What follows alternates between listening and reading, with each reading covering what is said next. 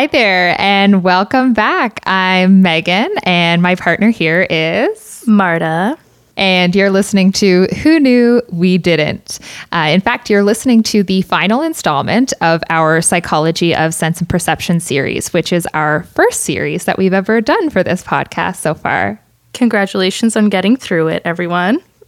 yes, yes. Muchos gra- uh, What's the word? Gracias. Muchos congratulations. I don't know. Thank you and congratulations. Much congratulations is what I was trying to say, I think. yeah, anyway. Um, yes, thank you. Thank you for following along. Uh, so far, we have covered, um, oh, what have we done so far? Sight, sound, smell, and taste. And today we will be wrapping up with touch, and we'll also be talking about sense pathology, which is how your brain will compensate for a missing sense.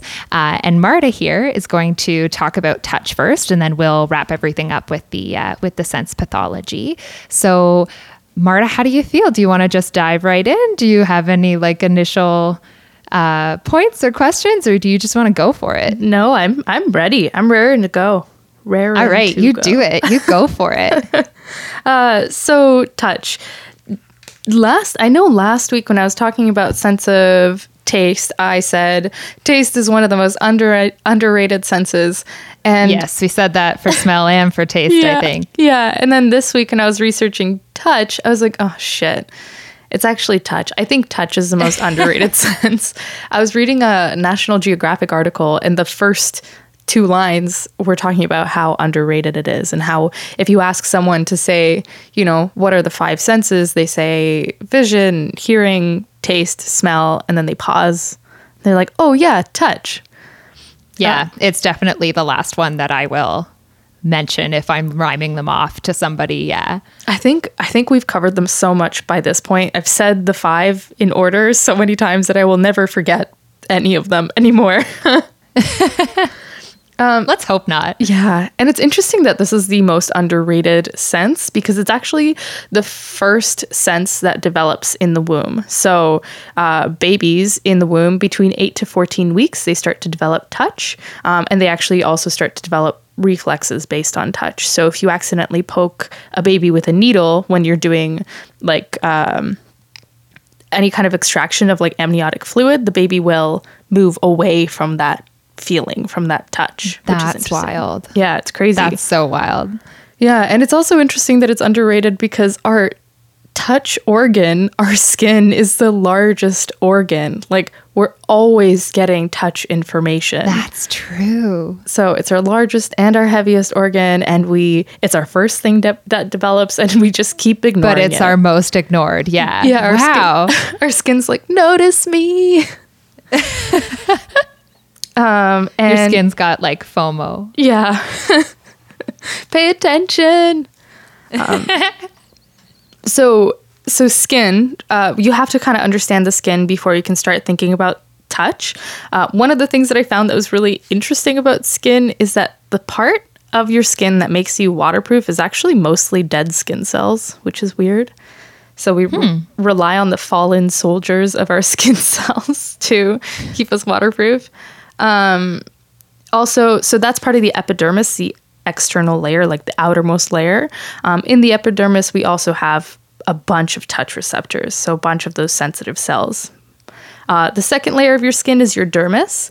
Uh, you have hair follicles, sweat glands, blood vessels, nerve endings, and also, again, more touch receptors. And the primary focus of the dermis is to sustain the epidermis with nutrients. So, to deliver blood and new cells to the epidermis so that it can keep doing what it's doing. Uh, hmm. Uh, and then the third layer is subcutaneous tissue. So that's fat and connective tissue. So fats are insulator, it's the thing keeping everything inside safe.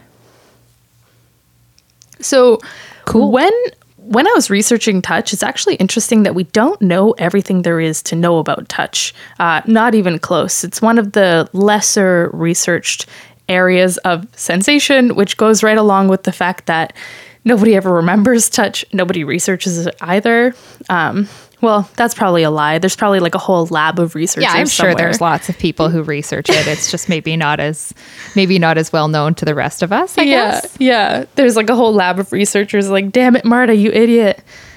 We're doing this right now.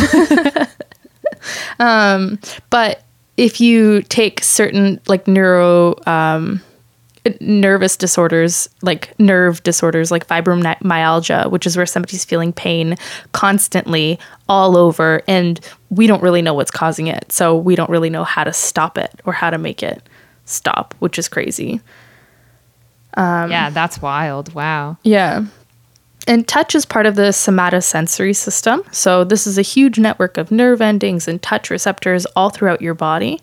Um, and there are two general classes of s- receptors, and those are rapid adapting and slowly adapting. So, rapid adapting respond to touch immediately, but they can't sense continuation. Like if somebody punches you real quick or slaps you, that's a rapid adapting receptor. Uh, slowly adapting is not immediate and it can't tell when a sensation started or ended really, but it's really good at sensing a continuation. So if somebody's shoving you consistently or somebody's pushing you, um, if you have a constant pressure on you, that's a slowly adapting sensor or receptor. So it's kind of exactly they're they're aptly named is what you're telling me. Yes, yes. I don't know if there are more scientific terms, but the article that I found said they're called rapidly and slowly, which I'm very grateful right. for. yeah, that's very easy to understand of all of the words and terms that we've come across Yeah. in uh, in our research. That's great. There's some words that, Thanks, guys. yeah, really. Uh, these two classes of receptors exist across all types of receptors. So there are four different like groupings of types of receptors, um, and those respond to uh, you have like pressure receptors, temperature receptors, uh, pain receptors, and um, proprioreceptors, which I'll go into the explanation when we get there. Starting off with pressure, they're called mechanoreceptors, so they sense mechanic things. Um, and these are responsible for, of course, pressure, but also vibrations and texture, such as itching and tickling. Uh, and what's also interesting is we don't know the science behind itching, really. Uh, we don't know what causes an itch. We don't know why scratching it relieves an itch. Uh, there's not a whole lot of research that's very firmly backed in itching and tickling. And also the Do we know do we know about tickling or is it only itching that we're we're curious about? You know, the article that I read this only mentioned that we don't know about itching. Uh, tickling, there is some information, but Because this is like I never even thought of that, but now I'm like, oh, I wonder why some people are ticklish and other people are not, or like why some people are ticklish in certain areas, but other people are not. yeah, it's it's uh, from what I read, it said that it's mostly a mental thing. So the receptors are just as sensitive across all people, but it's mostly a a neurological thing. That's the difference between tickling and not being ticklish. Yeah. So like if we just you can think your way out of being ticklish, is that what you're telling me? Yes. And honestly, it's true. It's true. I'm gonna try that next time. you can totally think your way out of tickling. Um, Huh. And like, it's the same thing because then if it was all about the sensors and it wasn't neurological, then you'd be able to tickle yourself, but you can't because your hand knows that you're the one doing it. That's crazy. I've never thought of that. Yeah. um, Sorry, I didn't mean to like no. distract you like that. No, but, that's- but cool. it is cool. Um, mechanoreceptors, you have two different. Well, there are mechanoreceptors that are super sensitive and then ones that are less sensitive. The ones that are super sensitive are found uh, mostly on non hairy skin, like your fingertips, your eyelids, the bottoms of your feet, um, inside those little elbow crevices. Um, that's where your more sensitive ones are. And the less sensitive ones are typically found on hairy skin, uh, but they're also found internally, so along your joints, your tendons, and muscles. Uh, and these are used to feel sensations such as vibrations in your bones and t- tendons, also rotational movement of the limbs, and the stretching Whoa. of your skin. So, like how Whoa. you move, yeah, has to do with these internal mechanoreceptors, which is cool. That's very cool. Yeah. Uh, beyond that, we also need to t- feel temperature. So those are thermoreceptors. So it's actually a different type of receptor. Um, and you have hot receptors and you have cold receptors, which is interesting because originally I thought it was just one type of temperature receptor, but no, there's actually two. There's ones that respond to cold and send I'm cold feelings, and there's ones that respond to heat and send I'm hot feelings. Huh. Uh, cold receptors start to feel like start to be activated when the skin drops below 35 degrees Celsius. Celsius. They're the most stimulated at 25 degrees Celsius and turn off at 5 degrees Celsius. So this is why your hands and feet go numb in icy water because the surface of your skin has dropped below 5 degrees. Whoa. And cold receptors, you actually have more of them. They're found in greater density than heat recep- receptors. Uh, and hot receptors, you start to feel, or they start to activate when your skin goes above 30 degrees Celsius. They're most stimulated at 45, but beyond that, your pain receptors take over to avoid damage to the skin and your underlying tissue. Whoa, that's wild. Yeah, so your body's like, your pain receptors come in, they're like, okay, obviously, heat receptors, you're not doing what you need to do. It's I- like a tripwire. yeah, I need to inform this human that they're about to damage their body. Wow. So pain receptors take over. That's really cool. Yeah. And if you notice those temperatures that I was reading, there's an overlap between heat receptors and cold receptors. Yeah, I was gonna I didn't mention it, but I did notice that. Yeah. So when you're comfortable, it's actually both of your receptors are activated, I'm pretty sure. They're working together to say You're fine. this is just right. Yeah. This is just right. Yeah. Yeah. Uh, the next receptor, the one for pain, this is actually a Latin word that would be very difficult to glean what it means. Uh, it it's nociceptor, nociceptor, or something like that. It's N-O-C-I receptor. Um, the Latin word no noci noci, I don't know how to pronounce it. Uh, it means injurious or hurt. Um, injurious Whoa. is also not a word in my dictionary, but according to this page, it was. So that's all I'm right. sure it's I'm sure it's a word in other people's dictionaries Yeah. or in like a like an actually published dictionary. Yeah. Ooh, actually, before we get into pain, mm, I had another fact that I wanted to say about cold. Can you guess for it. where we have the most cold receptors? What did you just say? Can you guess where you have the most cold receptors? The most cold receptors. Um uh, uh your face. Yeah, your face and your ears. That's why your face and ears get cold first because you have the most. I was gonna say, there. I'm like trying to think. Yeah, my my cheeks for sure. My cheeks and my ears. Of Yeah. course, that's what would get cold first. Yeah, it's really. Um, apparently, I needed to interrupt myself to give you guys that that piece of information. Going back into pain, um, there are over 3 million pain receptors throughout the body, and they're also found everywhere. So, skin, bones, muscles, and even some organs have pain receptors, which is interesting because organs don't tend to have uh, motion receptors and that sort of thing. So, or like pressure receptors. So, the fact that they have pain receptors is really interesting. Um, where am I? Do, do, do. Oh, and the pain receptors, there are different types of stimuli that can activate them. So there's mechanical stimuli can activate them. So for example, if you get punched or something, um, and it's supposed to hurt. Thermal stimuli, so that's where your pain receptors take over that hot sensation, but also chemical stimuli. So if there's a poison in your body, your pain receptors can be activated and you feel pain where that poison is. Which is which I thought was really cool because I didn't even Yeah. think of touch as something chemical. Oh yeah. I honestly didn't even really think of touch as being something internal, if I'm honest with you, but of course it is. Yeah. Yeah, it's interesting because you need that sense, like you need the sense of motion and etc. in order to function in your daily life, like to know where your limbs are and to know that your feet are hitting the ground. And it's interesting that we bring this up because the next receptor is called proprioceptor. Uh, proprius in Latin means one's own. So this is the sense of the different part. The, this is the sense of the position of the different parts of the body in relation to each other and to the surrounding environment. So, this is how you know when you're laying in bed that your fingers are where your fingers are and that your feet are where your feet are supposed to be or when you're putting on your shirt that your arms are going up and above your head that's these receptors Would these receptors also be responsible for like your sense of of balance? Yeah, yeah. And what's interesting is sense of balance is also. Um, this was something that I was going to say at the beginning, but I skipped it. But I'm glad you asked. uh, sense of balance is is part of your sensory system, uh, and it involves your vestibular system, which is actually, if you guys remember from the hearing episode, it's part of your ear that is responsible Yeah. for balance and equilibrium. Uh, so there are three fluid filled tubes in your ears. They're called semicircular canals, and as your head mm-hmm. moves, the fluid in these canals moves too.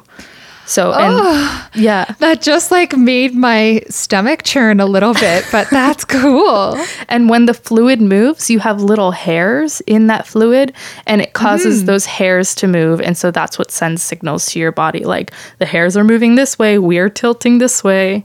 Oh, That's crazy. Yeah. It's making me like a little bit dizzy to talk about this, but my mind is certainly just playing tricks on me right now. Yeah. A little bit more into pain um, is that researchers, again, don't completely understand the mechanics of pain, but the process of the injured part of the body and the process of the brain play a role. So you can be injured, uh, but your brain could not allow that stimulus. Like if you're hurt, but you're in shock as well, your brain could stop that and say, okay, who cares about the pain right now? We need to survive first, or whatever. Um, or your brain can actually make you feel the pain more. So um, if you have like a small paper cut, but you don't notice it, you don't feel the pain. But if you're focusing on the paper cut and looking at the blood, then you feel the pain. That's why parents always try to distract kids away from their boo boos.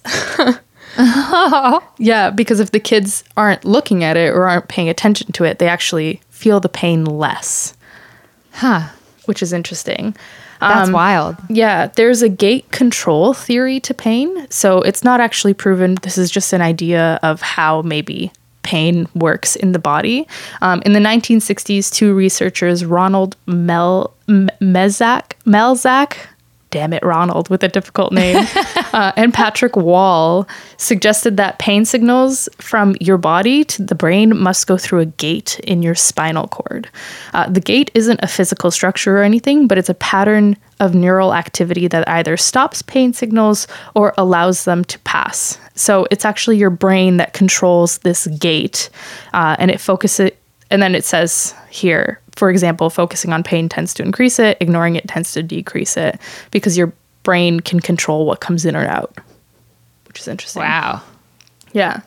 Um, also in pain and kind of linking into your area, Megan, is uh, there's this uh, pathology, there's a con- congenital insensitivity to pain, um, also known as congenital analgesia. So this is a pretty rare condition, but it's where a person can't feel or has never felt physical pain. wow. Yeah, there's a sentence here that says that it's common for people with this condition to die in childhood due to injuries or illnesses going unnoticed because they can't feel if they have a fever or they can't feel like it's pain and I think I think it's also temperature, but I'm not sure. Um, but these people tend to get burns more often because they can't.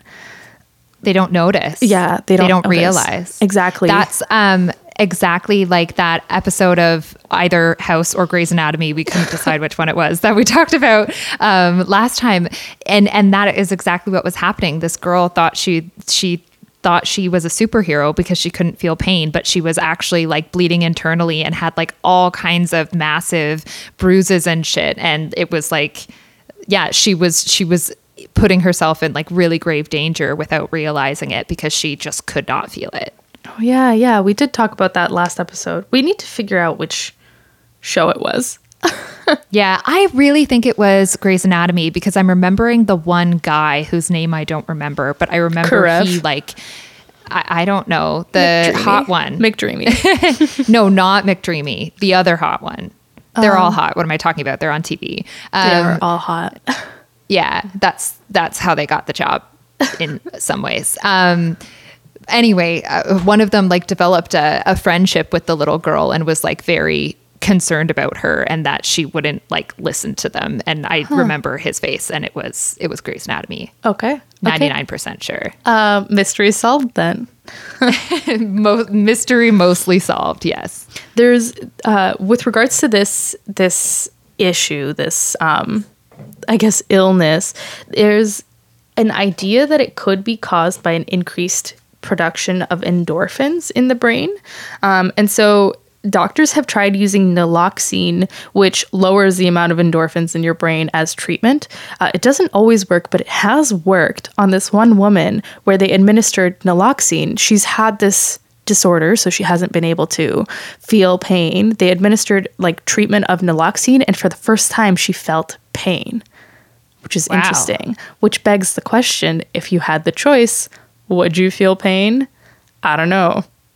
I don't want to go into that right now. I don't know. I, I I feel like pain is in a lot of ways. It's like uh, it's like physical stress, right? So it, it is giving your body and yourself a cue that like you need to be careful or you need to stop what you're doing or like there's some level of um, danger or concern around this. Like it's I think it's an important thing for us to have awareness of. So I would probably choose to feel pain. I think. Yeah.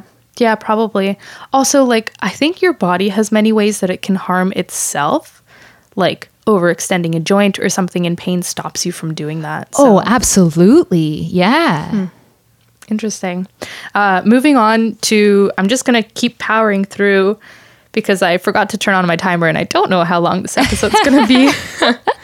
um, there was a study that used women to sense two different types of material, like two different types of sandpaper with their fingertips. Um, and they were able to tell a really, really min- minuscule difference between the two. I think it's like 12 nanometers or 13 nanometers, which is about the thickness of a human hair. So people are actually really, really sensitive to touch. Um, and women are slightly better at detecting touch than men, which is. Um, So these studies were specifically done using women? Yeah. Wow. Yeah. Which is interesting. Go ladies. Yeah, go ladies. Um, that I have three more things that I wanted to talk about. There's this really cool visualization of how your brain or where your brain processes touch. Uh, it's called the cortical homonucleus. Um, there's one for uh, senses and there's one for motor control. And what this means is in your uh, cerebral cerebellar co- cortex, that's where your body processes this information on touch. So, motion, movement, that sort of thing, and also the senses, like you feel pressure, that sort of thing. What they found when they were doing like MRI imaging, like when they put a person into one of those big, um, those big machines that actually reads Yes. the brain and reads what part is being activated, what part is getting more blood um, they told this person, these people, like, raise your eyebrows, open your mouth, move your fingers, wiggle your toes, that sort of thing. And different areas of that cortex light up. And it's actually, they mapped it out. Um, so different areas have more representation or less representation. And they took this map of the brain based on the representation and created these, like, little men like men sculptures and like both of the little men sculptures both for the model uh, motor and sensory model they both have humongous hands because in our brains we have a lot of space dedicated to our hands. They have huge mouths and tongues because in our brain we have a lot of space dedicated to our mouths and our tongues. They have these scrawny little arms um, pretty big heads in general like these big neanderthal like eyebrows small ears small torso, small legs, big ish feet, but the hands are just like gargantuanly large. And it's interesting. Yeah, it's a representation of how much space is dedicated in your brain to those areas of your body. That's so cool. Yeah, and it actually I want like a little model of that. they're so cool. like for my desk. That's awesome. That's so cool. Yeah, if you guys get the chance, just Google cortical, C O R T I C A L, homonucleus, H O M O N U C L E O U S. Um, and this is a little map of it'll either show you the map of the brain so it will show you like a side profile of the brain and all of the limbs and parts of your body mapped out onto it which is one really cool two helped me study for my neuropsych tests um, and then two it might show you that little sculpture the two little sculptures of the men the two final cool. things that I wanted to tell you guys is uh, experiments, types of experiments that you can do on your friends to see your different touch um, touch sensors in action. So one is an experiment where you can take two toothpicks um, and then you can place them in different parts of the body. So there's you can use the cheek, the back, the upper arm, the palm of the hand. Um, take your friend and blindfold them, and on the cheek, place the two toothpicks really, really close together, like one millimeter, and then place them really far apart, 10 millimeters. See, and then anything in between it, see how far apart the two toothpicks have to be in order for your friend to sense that there are two toothpicks rather than one.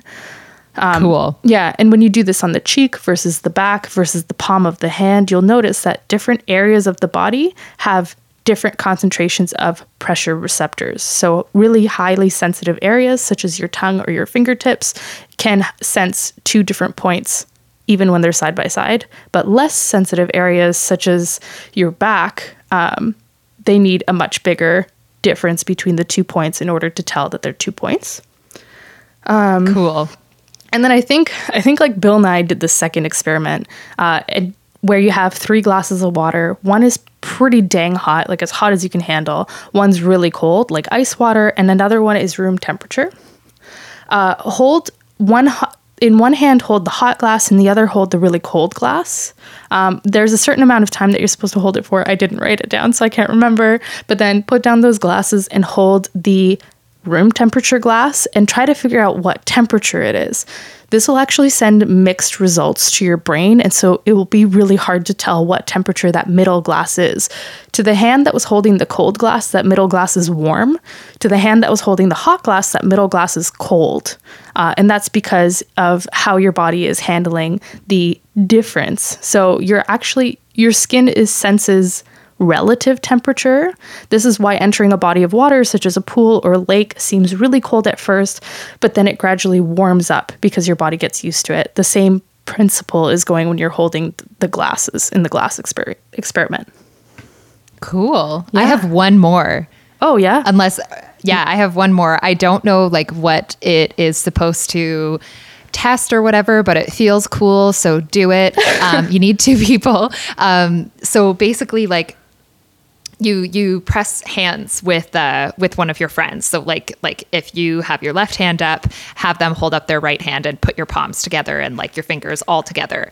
And then um, one of you, whichever one of you doesn't know this trick, um, get them to hold their their thumb and their forefinger uh, put their thumb on their middle finger, the base of their middle finger, and put the tip of their forefinger on the base of your middle finger and rub it up and down. And it's it, what happens is it tricks your brain because your finger feels another finger and thinks it should be your finger, but there's Huh. somebody else's finger there. And so you, it's a weird thing where you're you're the finger you're touching on the hand you're holding up, it feels that it's it's only being rubbed on the one side, but your other finger, the one that's doing the ru- rubbing, is confused because it is also rubbing a finger. Huh. That is That confusing. all probably sounded like super dirty in in some weird ways, but um, it's a it's a really cool thing. It, it it's it's fun. You'll it, it'll freak you out. Huh. I will definitely Yeah. try that as soon as I have somebody who's like, who answers yes to, hey, do you want to rub fingers? Yeah, you have to find somebody who will say yes to that, but it's cool. You don't even have to necessarily tell them that. Just like make them give you your palm and then do it for them. Somebody, I didn't have anything going into it. I didn't have any prior knowledge that I was going to be rubbing fingers with somebody, but like somebody kind of forced me to go through um, the motions and I was pleasantly surprised. So it's cool. Huh. Very cool. We'll definitely try. Yeah, it's a way to trick your brain's um, I, uh, touch receptors. I don't even know. It just like tricks your brain Both? into thinking something is is you're touching something that you're not. Huh. Yeah. Okay, Anyway, that's- sorry to I- interrupt you. No, no, no problem. You didn't interrupt. I was actually done my section, so Oh, the floor is all yours. that's that's touch. yep, that's touch. All right. Well, I'm touched. Um, that was a bad pun. I Um, liked it. Okay. Well, I guess I will get into pathology now. So, uh, thank you, Marta. Um, so we've we've now covered all of the senses and how your brain deals with them. So so now we're going to talk a little bit about how your brain deals with it when it is missing one of those senses. Um, as as many listeners probably know already, the most common senses to lose or be born without are sight and hearing. Um, you can certainly lose your sense of smell, taste, or touch, but they're much less common um, when you compare them to sight and hearing.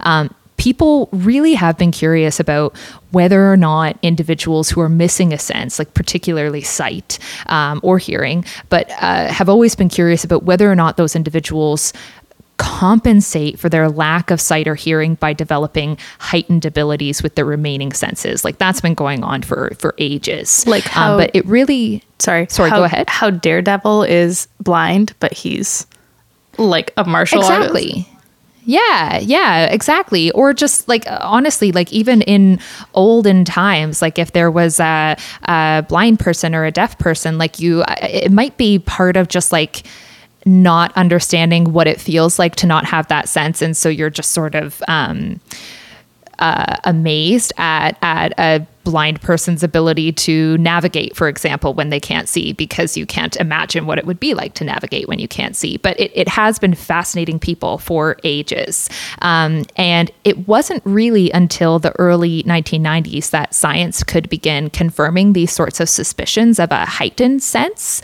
through the use of neural imaging tools. So, I'm going to talk a little bit about neuroplasticity. And neuroplasticity is your brain's ability to basically change at any age. Um, when we're first born, your brain is still developing. And so, a lot of the processing power for all of your senses are combined when we're very young. Um, and as we grow older, our senses begin to be controlled by the separate, independent areas of the brain that are designed to manage the processing of those, those senses, like the olfactory bulb and the limbic system for, for smell, for example. But our brains do have a great deal of plasticity and can change later in life as well. So, for example, um, brains of infants who are born blind have shown to essentially team up the visual and auditory cortexes to heighten the sensitivity of hearing when the individual is blind. The baby brain is so freaking cool. That it is. That it is. Like Um, what your brain can do. Sorry, I'm interrupting. no, but no, go for it. I'm sure I'm sure we'll get to this in later episodes, but what the brain can do as a child or like in order to adapt for things, I'm sure you're about to get into it, is really freaking cool. It is really cool. Yeah. Um, well, I'll, I'll start with um, vision loss. I want to talk about a study that I found um, in my research that I just thought was was really fascinating. So um, it was conducted by the UCLA Department of Neurology, and they confirmed that blindness does actually cause structural changes in the brain. So they conducted this study using an extremely sensitive type of of brain imaging called tensor based morphometry. I think that's how you say it, morphometry. Hey, Um, and this convinced me. detects I believe you. it sounded right, right? Yeah. Um, it detects very subtle changes in brain volume. So they conducted the study using three groups. Uh, the first group was individuals who lost their sight before age five. The second group was individuals who lost their sight after age 14. And finally, a control group of sighted individuals. So, in this study, they were able to show that the brain basically reorganizes itself functionally to adapt to a loss of sensory input. Um, they found that the visual regions of the brain were smaller in volume in blind individuals than they than in sighted individuals, and for non-visual areas of the brain, these areas actually grew larger in blind individuals. I think- and in a oh, go ahead. Sorry, no, go ahead. Oh, okay. um, so, in addition, when they were comparing the two groups of blind individuals, so those who had lost um, lost sight before age five and the other group that was after age fourteen, when comparing those two groups, researchers found that this loss and gain of brain matter depended heavily on when the blindness occurred. Um, but they also found that in both blind groups, uh, there was significant enlargement of areas of the brain that are not responsible for vision, like frontal lobes, where the olfactory bulb is and the limbic system is. These areas were found to be abnormally enlarged. Huh. So, this study really did show the exceptional plasticity of our brains and the brain's ability to rewire itself when a major input is missing or lost. Um, now, other studies have shown, um, even like uh, when when studying blind individuals walking down a corridor with windows, um, blind individuals are adept at detecting where those windows are because they're able to feel subtle changes in temperature oh, so and cool. distinguish. I know, and they're also able to distinguish between auditory echoes caused by walls and windows. So they have sonar. It's yeah, well, not really, but kind of, yeah. Like basically, the the hearing section of their brain becomes larger, takes on um, the not sort of the space, not really the space, but like um, it takes on what the visual areas your, of your brain would do if they were um, able to receive that input. With regards to the um, the study about when you became blind and what happens to your brain. I think in the vision episode, I mentioned a study about cats. They did this to cats. They kept them, uh, yes, they sewed their eyes shut, which was really sad. But they got very cool findings that expanded on this research from for neuroplasticity. Wow. If you guys want to go back and take a listen. take a listen to that. Yeah. Um, I, I want to tell you about a movie as well. I was as I was researching this, I thought of this movie that I've loved since I was a kid. It's called Sneakers. Um, it stars Robert Redford and Sidney Poitier and River Phoenix. Um, it's a it's a kind of a cheesy sort of late night movie that would be on TV in a lot of ways, but it's also a really good uh, movie. Anyway, it's it's uh, long story short, it's this this group of individuals who sort of are, are investigating something together, and they're uh, sort of a conspiracy of sorts.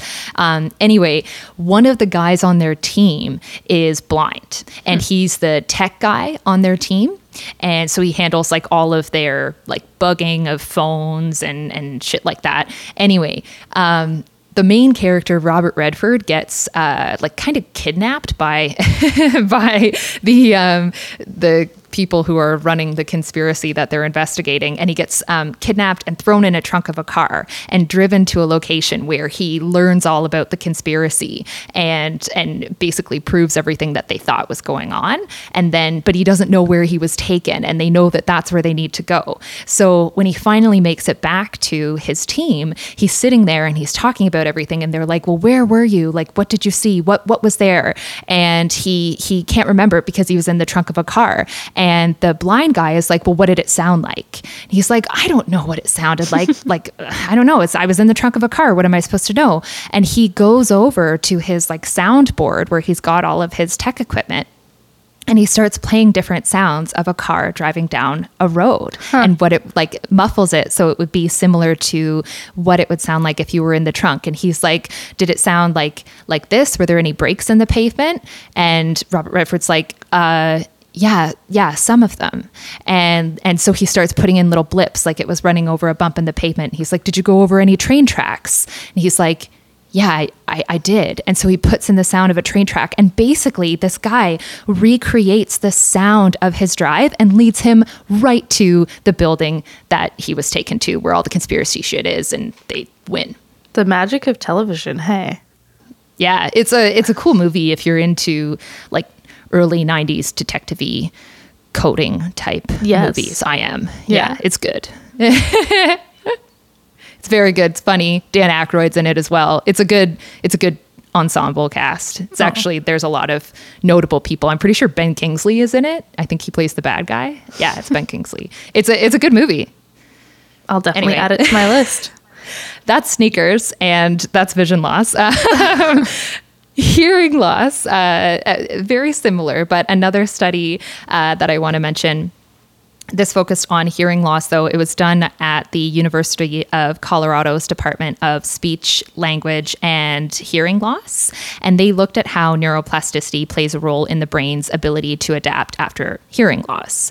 Uh, so, participants included both adults and children with varying degrees of hearing loss, from mild to severe. And they used EEG recordings to measure brain activity in response to sound simulation. So the study found that areas of the brain devoted to other senses, again, they'll take over the areas of the brain that would normally be processing hearing. And this is called cross modal cortical reorganization. And it basically means your your brain's tendency to compensate for the loss of a missing sense. Sounds high. Um, and this yeah, yeah, it does.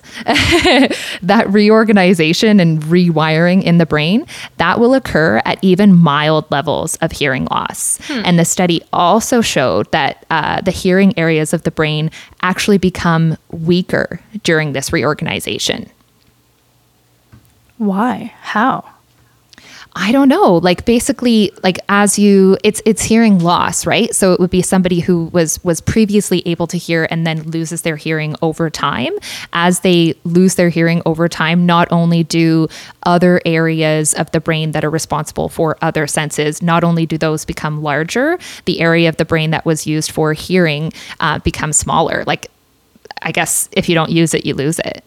I feel like we could again link that to evolution like there are fish that live at the Maybe. very bottom of the sea that don't that have eyes that don't work because they're like, mm. well, I can't hmm. see anyway, so let's like why bother? Yeah, let's stop giving energy to these eyes. Maybe, maybe that like boils it right down to it. Yeah. Huh, that's cool. It is cool, yeah. Um, now, so so that's vision and hearing. I was able to find like some cool information about that. Um, loss of smell, which is called anosmia, and loss of taste, which is called I think you would pronounce it ag- aguesia, aguesia. Uh, A G U E S I A is how it's spelled, uh, but it's I, I, don't know exactly how you say it. I'm not. Um, I didn't find. I know.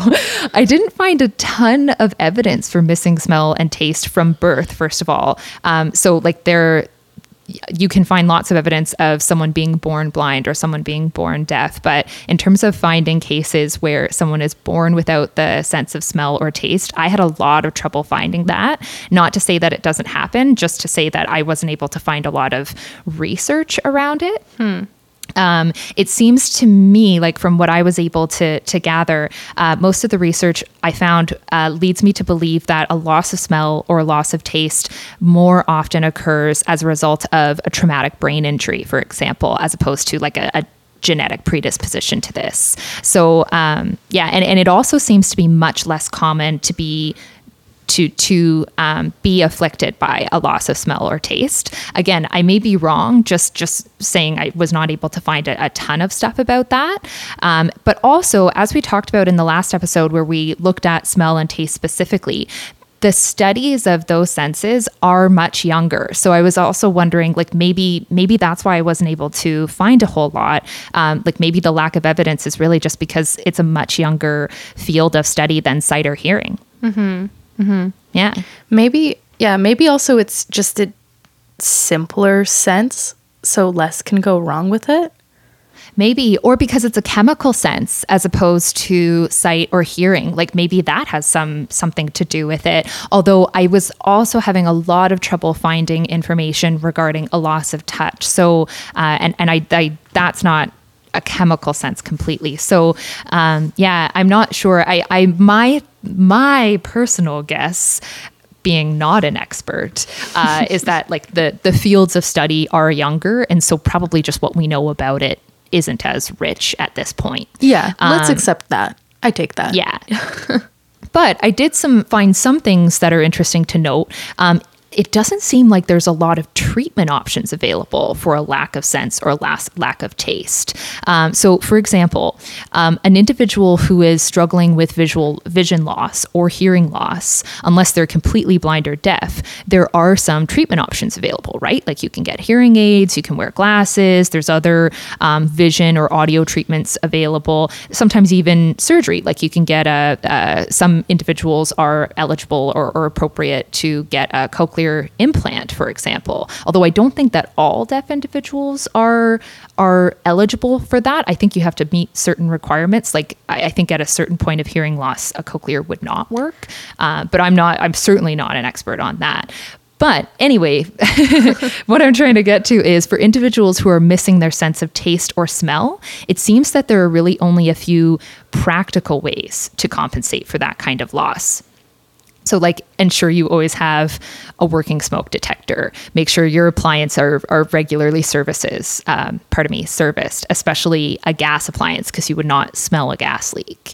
Um, use alarms to remind you that you're cooking food. Make sure that you use all your food by its best before date. Um, take out the trash, you know, oh, uh, regularly wash your bed linens and your clothes and things like that um, brush and floss your teeth and visit your dentist regularly because you would not be able to smell or taste like issues in your mouth that might cause you to go to the dentist if you had like like uh, problems with oral health or something like that. Um, so what's what I thought was interesting about this, these are all like very practical ways to deal with it, but none of these treatment options actually affect how your brain perceives the senses, like glasses or hearing aids huh. would uh, affect your brain perceiving sight or sound. I never even thought of that. Like how to fix yeah. it if you don't have it.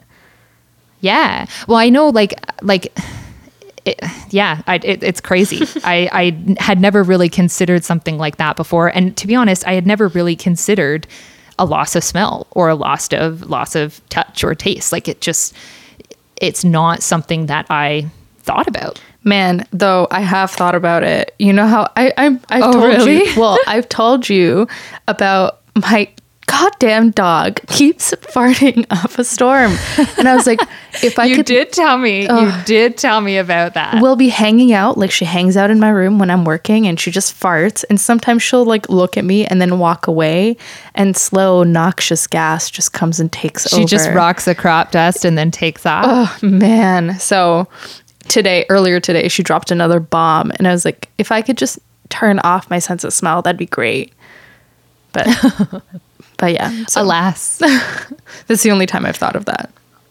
Well, I, I had never even, like, I don't know. It just, uh, it seems so obvious now that I've done the research. Like, of course, if if you can lose your sense of hearing or lose your sense of sight, why couldn't you lose, lose your, your, sense of smell. smell. taste, or touch. It just seems to be that. Um, and again, I may be wrong. And if I am wrong, please let us know, by the way, if, if there's anybody listening who has more information or expertise on this. It is really fascinating and I would love to know more. But it seems to me that um, losing your sense of smell, taste, or touch in a lot of cases. Um, it's not necessarily like a genetic thing, like something you're born with. Uh, it seems more. Uh, more commonly a result of brain injury, trauma, uh, like a stroke, or or like an infection as well. Um, so it, it doesn't seem to be something that you're born without, like like you can um, be born without hearing or sight. One thing that you uh, didn't mention, you said injury, trauma, infection. There's also just like degenerative disorders that we don't know about, like yeah. illnesses. So, like multiple sclerosis or um, Guillain Barré syndrome. These affect touch, for example. That's why I'm mentioning huh. them. Yeah. So yeah, like an, uh, maybe that's a better way of saying it instead of just infection. But yeah, like a a, a, disorder. What did you call it? A degenerative disorder? Is that what you said? Yeah, there are some that affect your brain and like how your brain handles these senses, and those are like neurodegenerative. So like your brain starts to like fall apart. I don't know how better to say it. Wow. Perhaps that's what I should have been researching. No, it's hey, specific got, disorders. Yeah, I've, I've got some stuff too. When you're ready. Um, actually, that's kind of what I had for sense pathology. I did also find some research on non-human senses that I thought might be fun to bring up. but if you have more you want to add about about like how your brain would compensate for a missing sense, please go for it. Yeah, I don't really have how your brain would compensate for like missing the physical sense, but I wanted to talk about agnosias or agnosia. So it's uh, A G N O S I A. Uh, and this is the inability of your brain to process sensory information. So it's not that there's actually a problem with the sensor. So, like, your nose has no problem, your eyes have no problem. They're getting that information, but they're not able to process it. And this to me Interesting. is stupid fascinating. So um, there are different types of agno- agnosias, and they affect your different senses. So, for example, uh, there's speech agnosia. So, auditory agnosia is the difficulty to distinguish speech from non speech sounds. So, just like we have an area of our brain for face detection, we have a like a specific part of our brain that detects what is language and what isn't. So, like if a if a bottle goes crashing to the ground, you don't think that someone is talking to you. Um, unless you have this type of agnosia. So that's really cool. Um, so when That's somebody's talking, yeah, when somebody's talking to you, you can't tell it apart from music or something like that. Uh, and then there's That's really fascinating. Yeah. So would that be like um I, I I'm just asking I I'm very I had I had no idea. Would that be like if somebody was talking to you you would not be able to understand the speech or is that like if you are hearing multiple sounds it would distract you like do you do you know what i mean Yeah, I think there's, I think all of these exist. Um, I think that your brain, because it's so complex that it can screw up in so many ways, I think this one is that, like, when somebody's talking to you, the area of your brain that's supposed to activate when somebody's talking doesn't, because you can't tell whether it's so speech. flat out you just would not recognize yeah you speech. have you have a hard time distinguishing between the two. So like somebody could crumple a piece of paper and you might think that it's somebody talking. Interesting. Yeah or Um, somebody could be talking and you would think the opposite that they were just crumpling up a piece of paper. Exactly exactly. Wow. uh, related to this is auditory verbal agnosia so this is also known as pure word deafness. So it's difficulty to find semantic meaningfulness. So you know that somebody's talking and you know that they're talking to you and you know this is speech but you just can't connect these words or this speech that you're hearing to meaning.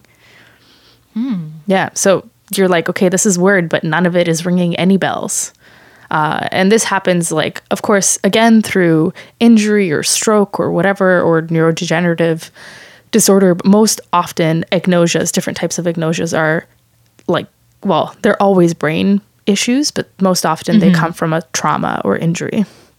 So not like a, a genetic thing. Yeah, It's like, I don't well, think they maybe not actually. Like if you had, I don't know. Now I'm I'm creating more questions myself. Um, are like neurodegenerative diseases genetic? I'm sure. I'm sure some of them are. I think there's like some evidence for Alzheimer's being genetic or dementia being genetic, but Yes, definitely. but yeah, I'm not sure. I don't know enough about Huh. it to speculate. But moving on, Um, listeners, if any listeners know Yeah. about that, that I would be fascinated to know that, or maybe we should we should um, tack this as another topic to to discuss in the future because Yeah. I bet there's a wealth of information out there on this. what can you inherit? yeah. Next up, we have visual agnosias. So the ones that I cover today aren't all of them, but they're the ones that I thought were interesting. So I pulled them out. Uh, in visual, there are so many freaking cool ones. There's so many ways that your brain can screw itself up. It's amazing. So akinetopsia is the inability to perceive motion. So you can't tell if something's moving or not. So you could see a horse run past you and you can't tell if it's a horse running past you or if it's just a picture of a horse. oh wow. Apperceptive visual agnosia is the difficulty distinguishing shapes. Uh, you have trouble recognizing or copying or discriminating between visual stimuli. A really cool experiment that they did in this is they show somebody a square, then they take the square away and they say, draw a square, and the person draws a circle or a triangle or a line because they just can't. Because they don't they see it the appropriate areas in their brain light up but they can't connect it to the meaning square they can't recreate that in their brain um, wow. yeah. Uh, there's prosopagnosia, which is the probably the famous one, uh, and that's where you can't recognize faces at all. So you look at someone, you can't recognize a face, um, and this is when you come into the you come into the uh, hospital room after somebody has had brain surgery, and they're like, "Hey, who are you, nurse? Can I have my mom, please?" And you're like, "I am your mother."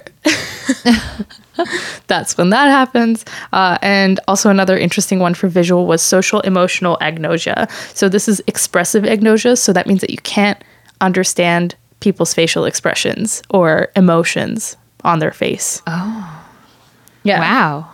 So you're unable to perceive them.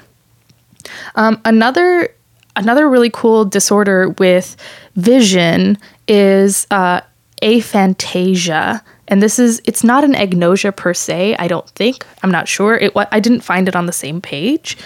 Um, but it's called it's called aphantasia because phantasia is Aristotle's name for the mind's eye, and so aphantasia is the lack of it. So it means no mind's eye. So this is where you can see things and recognize them as you see them. But if somebody told you close your eyes and imagine a field with yellow flowers in it and imagine a blue sky, you can't. Like you just don't have That's that's crazy. yeah. I, like uh, everything that you just said was pretty crazy to me, but um, I'm also just like a little stuck right now. I had no idea that that's where the word Fantasia came from. Yeah, Fantasia Barrino from American Idol. Her name is Mind's Eye. Um, I didn't think about her. I'm thinking about like Fantasia, the Disney movie, and Oh, Fantasia also 2. true. And like it, it's blown my mind a little bit. Um, my mind's eye. Um, And so uh, cool. this is- That's really cool. Yeah, this is cool because there's different ways to study it as well. So there was an idea or like there was a question whether or not you can think without images. Without images, can you think? Can you have thoughts? Is the base basis of thought images? Well, because aphantasia exists and people think with aphantasia, we know that that's not true. You don't need images to think. So, like that this is getting kind of philosophical, like how does how does one think? But we know that images aren't a required part of it. Um, and the article where I found this was actually a woman who had aphantasia, and she's like, I've been born, I've lived without it my whole life, so I don't know what it's like. But they did tests on a guy who was able to ha- who had a mind's eye who was able to visualize things mentally and then he they had studies on his brain after. Um, and it was just really cool to see the different parts of the brain that lit up. Because when you imagine things with your eyes closed your visual cortex actually lights up. It's you can tell your brain that you're seeing something basically but this guy he couldn't with his eyes Wow. closed. Um, and yeah, so this was a guy who had mental imagery, but then he lost it after surgery. Um, and yeah, there's different tests that they can do on these people, like mental uh, imaging tasks, like, oh, imagine this cardboard box flipped over. What would it look like? And they use different parts of their brain in order to complete those tasks. Um, and then finally, back to agnosia, and these are my last two things touch agnosia. So there's astereognosis, which is the in- inability to recognize objects uh, based on texture and weight. So if you're holding something, you can't recognize it. Like if you're holding a cardboard box and your eyes are closed, you can't recognize what it is. You need to see it as well. Or if you're holding like a cucumber, Wow. yeah. Uh, you can't recognize it with your eyes closed. And then there's something really interesting finger agnosia. So it's the inability to dis- distinguish your fingers on your hand. So you can't tell what your pinky is touching versus what your thumb is touching. Oh, whoa. Yeah. So it's like your hand is one clump. That's wild. Yeah, agnosias are really freaking cool. So you have the senses, Ah. but your brain just doesn't know what to do with them. That's really, really cool. So it's not um, basically that whole area is the sense is there, but the perception is not. Like the the what your brain does with the stimuli is wrong. Yeah. or not there. Yeah, so they're not like sensation problems, they're perception problems, which brings us full circle to the difference between sensation and perception. Yeah. Look at us go. Yeah, that was a nice little bow that Yeah. you just did there. um, wow, that's really cool, Marta. Thank you. Thanks. I invented them all myself. Um, I'm I'm just like excited by it. That's really cool. That's Yeah. that's fascinating. Um, wow. Well, I don't know. Like I I have some notes about non-human senses. I don't know that they're really applicable here. I really like how um, how you wrapped that up with agnosia. Um, do you want to hear about them, or uh, shall we shall we wrap up? I think we're going a little bit over on time. So, I think so as well. yeah, listeners, Okay. if you want to hear the non human senses, tell us and we will make a whole other episode. they're they're they're not human, so they won't be about our brains, but they will be about the brains of other animals and plants, actually. Um, yeah, but in terms of our brains, as you can tell, they're pretty crazy and surprisingly adaptable, but also incredibly fa- fragile.